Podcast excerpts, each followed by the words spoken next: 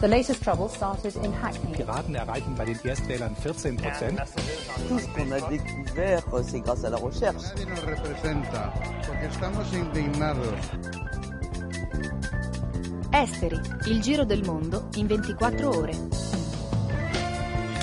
Un saluto ai nostri ascoltatori e ascoltatrici di Radio Popolare e Popolare Network. Sommario della puntata. Belgio abitava a Molenbeek il terrorista ucciso nella notte a Bruxelles. Secondo gli inquirenti, le armi usate negli attentati di Parigi di due anni fa non sono mai state recuperate. Francia si dimettono i tre ministri centristi del Modem dopo lo scandalo dei lavori fittizi all'Europarlamento. Il leader Bayrou esclude una rottura dell'alleanza con il movimento di Macron. Messico, lo Stato ha spiato i giornalisti in prima linea contro i cartelli della droga e i difensori dei diritti umani. Il rapporto del New York Times mette in luce i legami tra narcos, esercito e politica. Uber, gli investitori scaricano il fondatore Travis Kalanick. Le dimissioni fanno seguito ai casi di molestie sessuali e sessismo nell'azienda americana. Cina, effetto calo demografico, sempre meno forza lavoro nella fabbrica del mondo, imprenditori verso l'automazione. Romanzo a fumetti, La sposa yemenita, la graphic novel di Laura Silvia Battaglia. Sull'app ufficiale di Radio Popolare potete ascoltare Esteri e scaricare il podcast.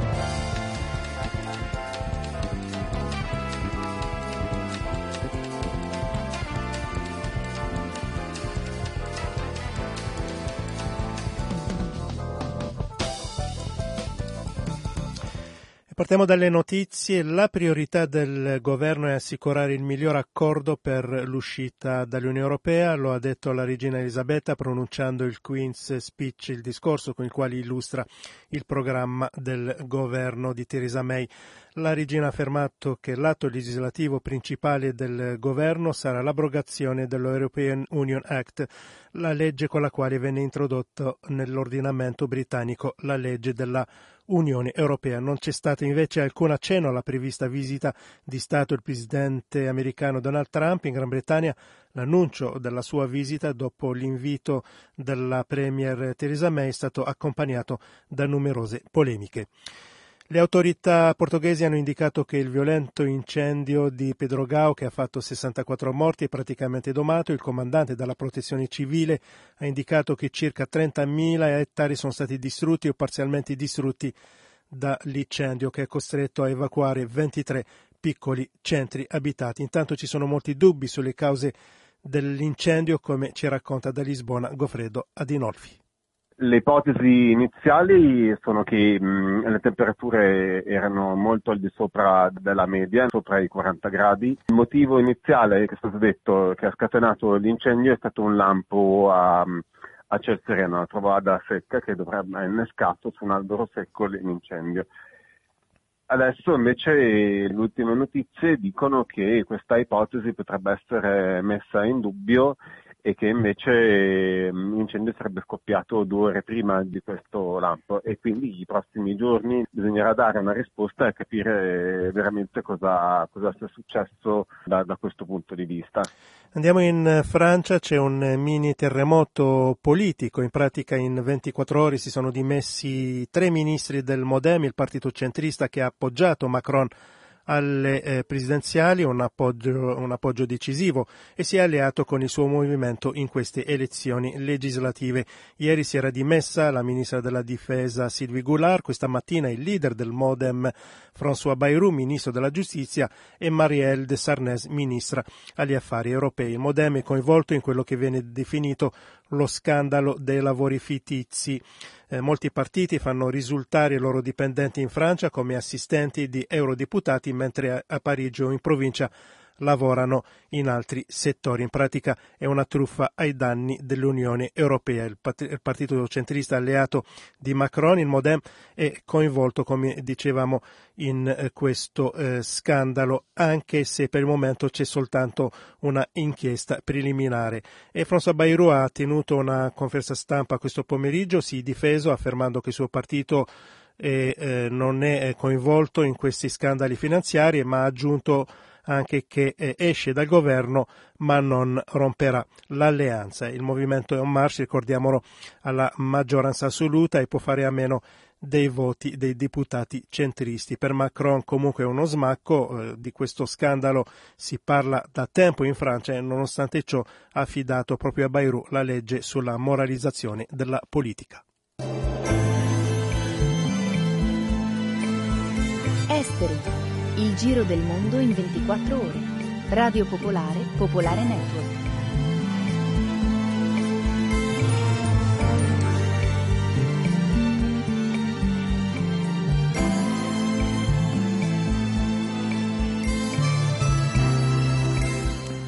Apriamo con il Belgio dopo l'attentato fallito ieri sera a Bruxelles, perché non sappiamo se si è trattato un caso isolato oppure eh, si è formata una nuova cellula a eh, Molenbeek. Intanto il sospetto terrorista ucciso ieri dalla polizia alla Gare Centrale di eh, Bruxelles non indossava una cintura esplosiva e non era conosciuto per vicinanza a ambienti terroristici. Viveva solo in un appartamento, in una palazzina a tre piani a Molenbeek, a quanto si apprende nel quartiere. Abbiamo sentito a Bruxelles il giornalista Gabriele Annichiarico.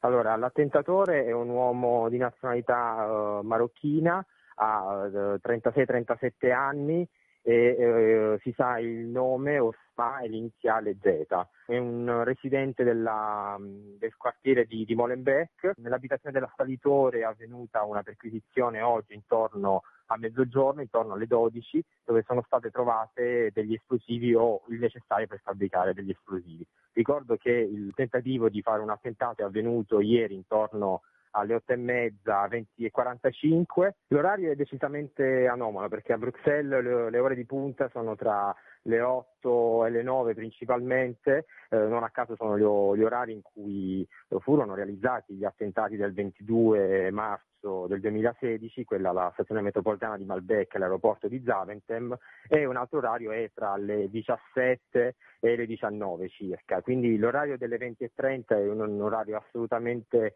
eh, anomalo, Uh, l'attentatore è sceso nella stazione sotto la stazione centrale, che è una stazione uh, sotterranea, raggiungendo la banchina e provando a far esplodere una prima volta l'esplosivo, che provoca solo un affiammato, un'esplosione parziale che non fa, non, fa, danni, non fa vittime. l'assalitore allora decide di, di, salire, inneggiando alla Jihad cerca di assalire due militari che lo feriscono con dei colpi di arma da fuoco uh, a morte. Il, l'attentatore sarà probabilmente, da quelle informazioni che abbiamo, inizialmente ferito, morirà subito uh, dopo. Nel, nel, frattempo sulla banchina la bomba esplode una seconda volta e stavolta la detonazione è molto più violenta. Secondo quello che ha riferito il procuratore federale del, del Belgio, che si occupa delle indagini riguardo a questo tentativo di attentato, dentro la bomba c'erano chiodi e uh, bombole di gas. Quindi l'intenzione era naturalmente quella di fare quante più vittime possibile, naturalmente è un tipo di pratica che è tipica insomma, di un attentato di stampo jihadista. Si capisce se è agito da solo o dietro di lui c'è una rete?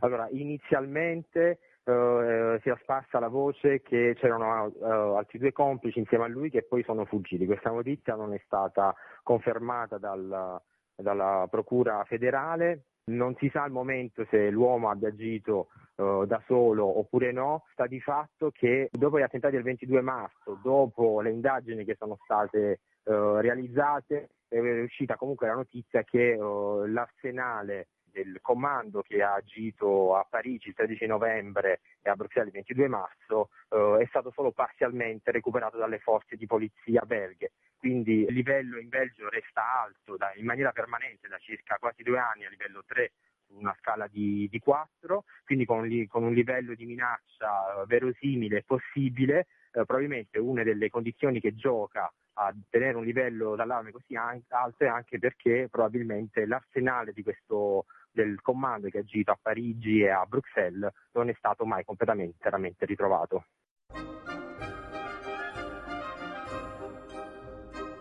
Esteri, Radio Popolare, Popolare Network, dal lunedì al venerdì dalle 18 alle 18.30.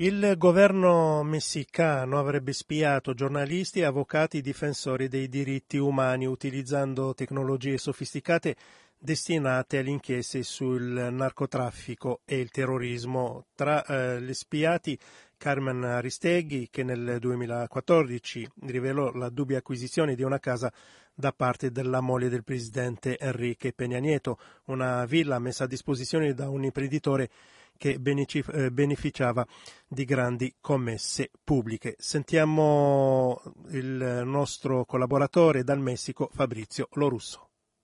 Lunedì è uscito un reportage di una serie di organizzazioni sul New York Times. Le organizzazioni che hanno proposto il reportage sono Articolo 19 per la difesa della libertà d'espressione, Special TIC e poi una rete per la difesa dei diritti digitali che hanno pubblicato un rapporto che si chiama Governo spia, vigilanza sistematica a giornalisti e difensori dei diritti umani in Messico.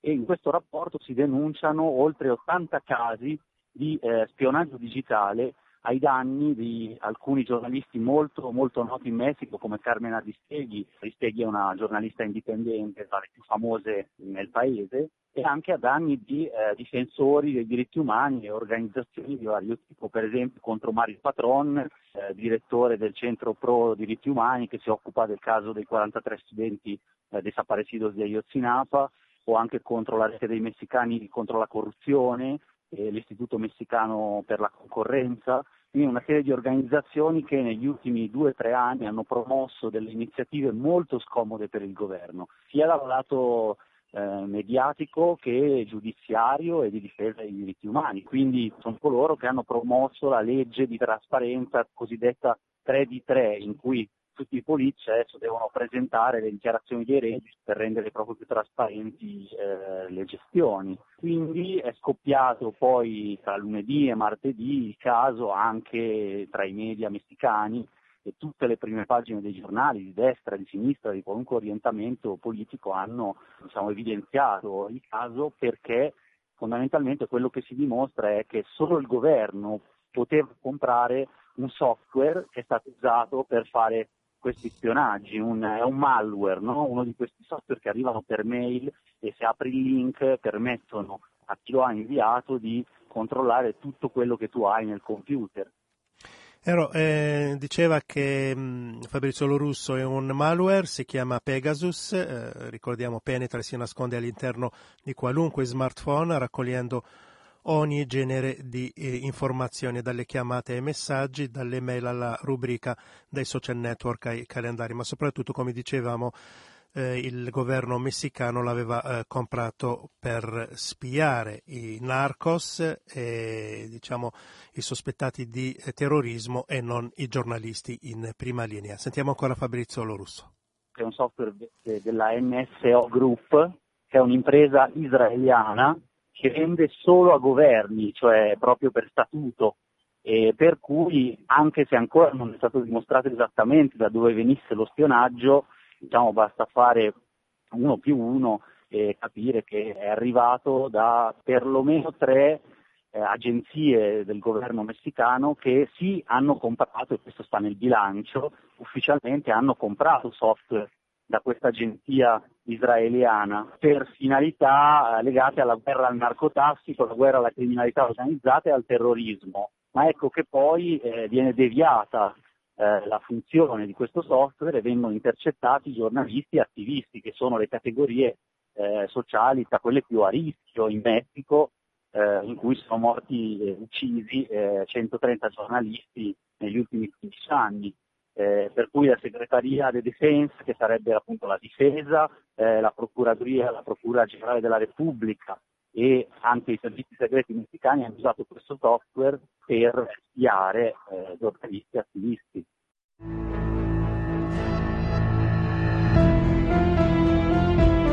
State ascoltando Esteri, Radio Popolare, Popolare Network.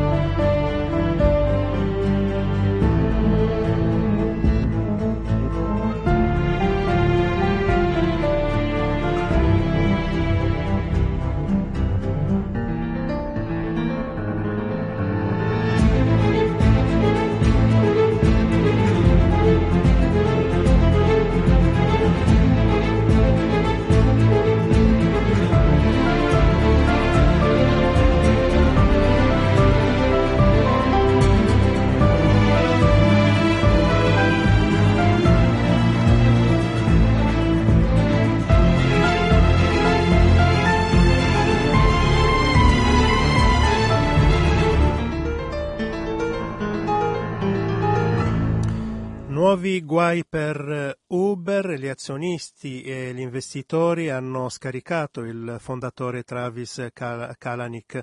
Le dimissioni fanno seguito ai casi di molestie sessuali e sessismo nell'azienda americana. Sentiamo Adele Alberti. Travis Kalanick fondò nel 2009 la start-up di trasporto privato che in pochi anni è diventata un colosso del valore di 70 miliardi di dollari attirando investimenti da tutto il mondo per un totale di circa 14 miliardi di dollari. Mr. Kalanick avrebbe costruito a sua immagine e somiglianza un ambiente lavorativo estremamente aggressivo e sessista. Alcuni dei maggiori dirigenti, tra cui il presidente Jeff Jones, hanno progressivamente abbandonato l'azienda, dichiarandosi incompatibili con la leadership di Kalanick. La linea aggressiva che avrebbe permesso a Kalanick di costruire l'impero Uber sembra che alla fine abbia presentato il suo conto. Nell'articolo pubblicato dal New York Times si legge come i cinque maggiori investitori, che insieme detengono circa un quarto delle azioni di Uber, abbiano firmato una lettera dal titolo Portare avanti Uber, in cui viene chiaramente detto a Kalanick di farsi da parte per permettere all'azienda di rinnovare la sua immagine. L'azienda è stata travolta negli ultimi mesi da una serie di scandali. È di due settimane fa la notizia delle denunce di più di 200 dipendenti di aver subito molestie sessuali, discriminazioni e atti di bullismo. Uber ha cercato di rispondere allo scandalo licenziando più di 20 dei suoi dirigenti, tra i quali anche Emil Michael, numero 2 del gruppo. L'azienda dichiarò inoltre di volersi impegnare per la costruzione di una cultura aziendale differente, questa volontà è stata immediatamente smentita una settimana dopo dalla dichiarazione sessista da parte di uno dei membri dirigenti, David Bonderman, costretto poi a licenziarsi. Travis Kalanick ha accusato il colpo dichiarando di accettare la richiesta delle società di investimento di abbandonare la leadership perché l'azienda torni al suo normale corso. Kalanick rimarrà nel consiglio direttivo e supporterà i lavori per la ricerca di un nuovo amministratore delegato. Alle ore 22 potete ascoltare la replica di Esteri sulle frequenze di Radio Popolare Milano. Andiamo in eh, Cina, eh, per l'effetto del calo demografico c'è sempre meno forza lavoro nelle fabbriche, quindi i imprenditori sono quasi costretti di andare verso l'automazione. Sentiamo Gabriele Battaglia. Il delta del fiume delle Perle è il cuore industriale della Cina, il luogo da cui arrivano quasi tutte le merci che riempiono anche i nostri mercati. Secondo una ricerca dell'Università di Wuhan, qui si sta compiendo l'ennesima rivoluzione industriale cinese. Non più operai migranti, ma robot. La ricerca, svolta tra 1200 imprenditori tra le province dello Hubei e del Guangdong, rivela infatti che la forza lavoro è ormai sempre più difficile da reperire sono finiti i tempi della prima generazione migrante espulsa dalle campagne ed enorme esercito industriale di riserva che consentiva di produrre a basso costo eh, tenendo appunto bassi i salari. Ora, complice il calo demografico, cresce sempre più la percentuale di lavoratori che cambiano lavoro nello spazio di due anni. Sono ormai il 26%. Ragazzi che magari lavorano in una località del Delta e poi grazie anche alla continua connessione in rete, ricevono la dritta giusta e si spostano repentinamente altrove, dove guadagnano meglio. Estremamente flessibili ma a modo loro, infedeli al datore di lavoro. Per questo gli imprenditori sono costretti a pagare di più e a fronte di costi sempre più elevati da una parte investono in automazione, circa il 40% ormai fabbriche automatizzate, e dall'altra cercano l'appoggio del Partito Comunista per accedere a sussidi o esenzioni fiscali. E già perché il 39% degli imprenditori intervistati è membro del Partito Comunista Cinese e il 23% ha fatto parte dei parlamentini locali e dei comitati politici consultivi, a dimostrazione del fatto che il partito è un comitato d'affari. Così più di metà degli intervistati ha ricevuto sussidi per tirare avanti. Sulla app ufficiale di Radio Popolare potete ascoltare Esteri e scaricare il podcast.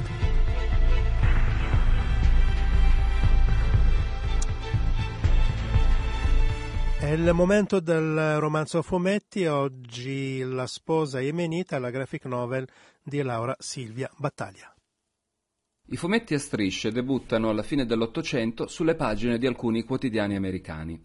L'obiettivo è duplice intrattenere i figli dei lettori adulti e vendere un numero maggiore di copie. In seguito i fumetti si emancipano dai quotidiani e prendono a vivere di vita propria, con la pubblicazione di albi e di serie assegnate a un personaggio protagonista.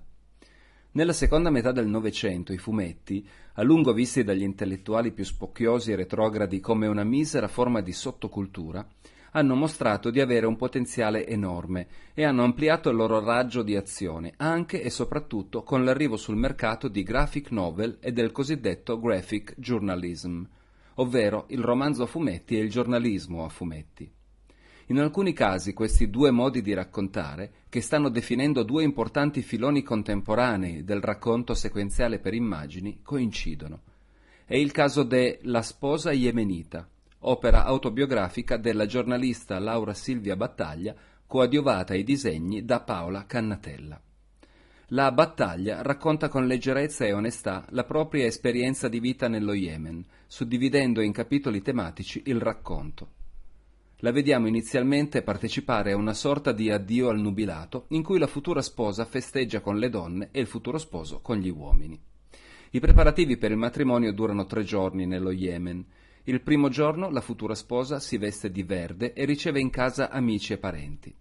Il secondo giorno mostra il futuro abito nuziale alle invitate, ovviamente in gran segreto, cioè nel corso di una festa al chiuso, dove veli e teli vengono dismessi, svelando abiti succinti o discinti. Il terzo giorno, infine, la pelle dell'imminente sposa viene decorata con l'ennè dalle amiche più intime.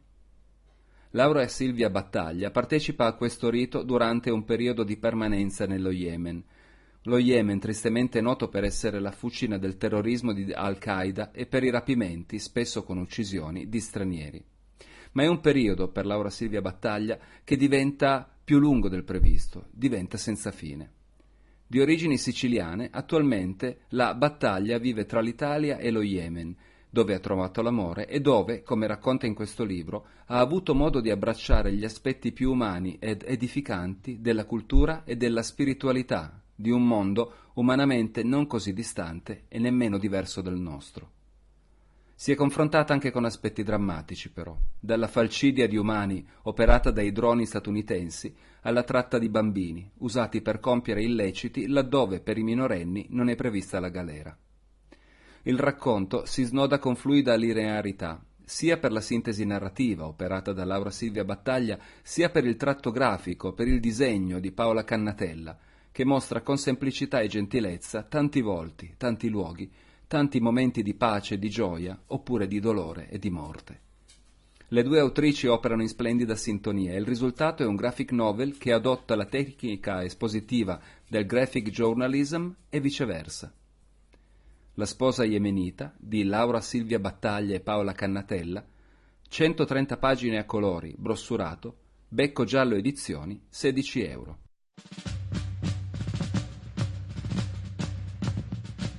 State ascoltando Esteri, Radio Popolare, Popolare Network. Seeds of love to seeds of lettuce, seeds of rust and leaves and flowers, seeds of rain. Seeds of passion, seeds of saffron, seeds of strawberry fields forever, seeds of grace. Seeds of peaches, seeds of weakness, seeds of peace, and seeds of hope. Seeds of paste, pine, and pepper, seeds of glory, seeds of gold. How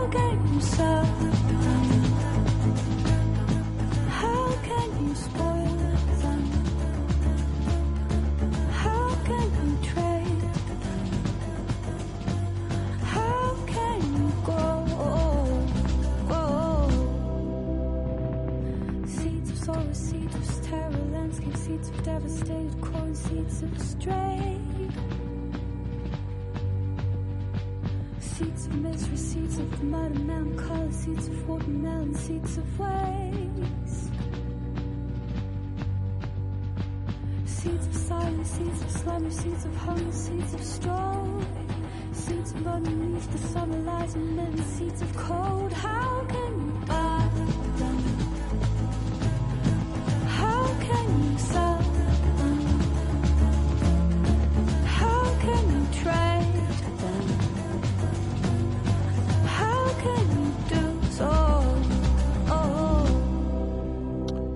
E chiudiamo come sempre con la nostra rubrica dedicata ai progetti sostenibili. Oggi andiamo in Francia e prima di sentire Fabio Fimiani a tutti un caro saluto da Sciauchi. Il latte fresco da fieno è arrivato anche in Francia, in Normandia per essere precisi. In una delle regioni con la maggiore tradizione lattiero-casearia, un gruppo di allevatori ha deciso di tornare all'antico per valorizzare il proprio prodotto base, il latte di vacca. Per nutrire i propri animali è stata fatta e adottata un'alimentazione a base di erba fresca nei mesi caldi o foraggi essiccati in quelli invernali. Non possono essere somministrati cibi fermentati o geneticamente modificati e consentito usare mangimi al massimo fino al 25% della dieta degli animali, sul modello del latte fieno austriaco il più diffuso, mentre in Svizzera l'eccezione deve essere contenuta entro il 10%. Per ora non ci sono ancora grandi caseifici che hanno iniziato a produrre latte o formaggi con linee di prodotto caratterizzate dal marchio latte fieno come in Austria, dove ormai è arrivata al 15% del totale del latte fresco, o in Svizzera, dove una multinazionale francese ha pure messo in produzione una linea di formaggi. Per essere completi nell'informazione, la Confederazione, anche una famosa cioccolateria industriale, ha caratterizzato una delle linee di tavolette proprio con l'uso del latte da fieno. Il ritorno al pascolo nei mesi caldi e al foraggio essiccato in quelli freddi è utile oltre che per il gusto e per gli elementi nutritivi, anche per la manutenzione del territorio. Gli agricoltori infatti, oltre che coltivare i propri terreni, mantengono anche puliti i torrenti, i canali irrigui e i boschi, sia adiacenti all'allevamento.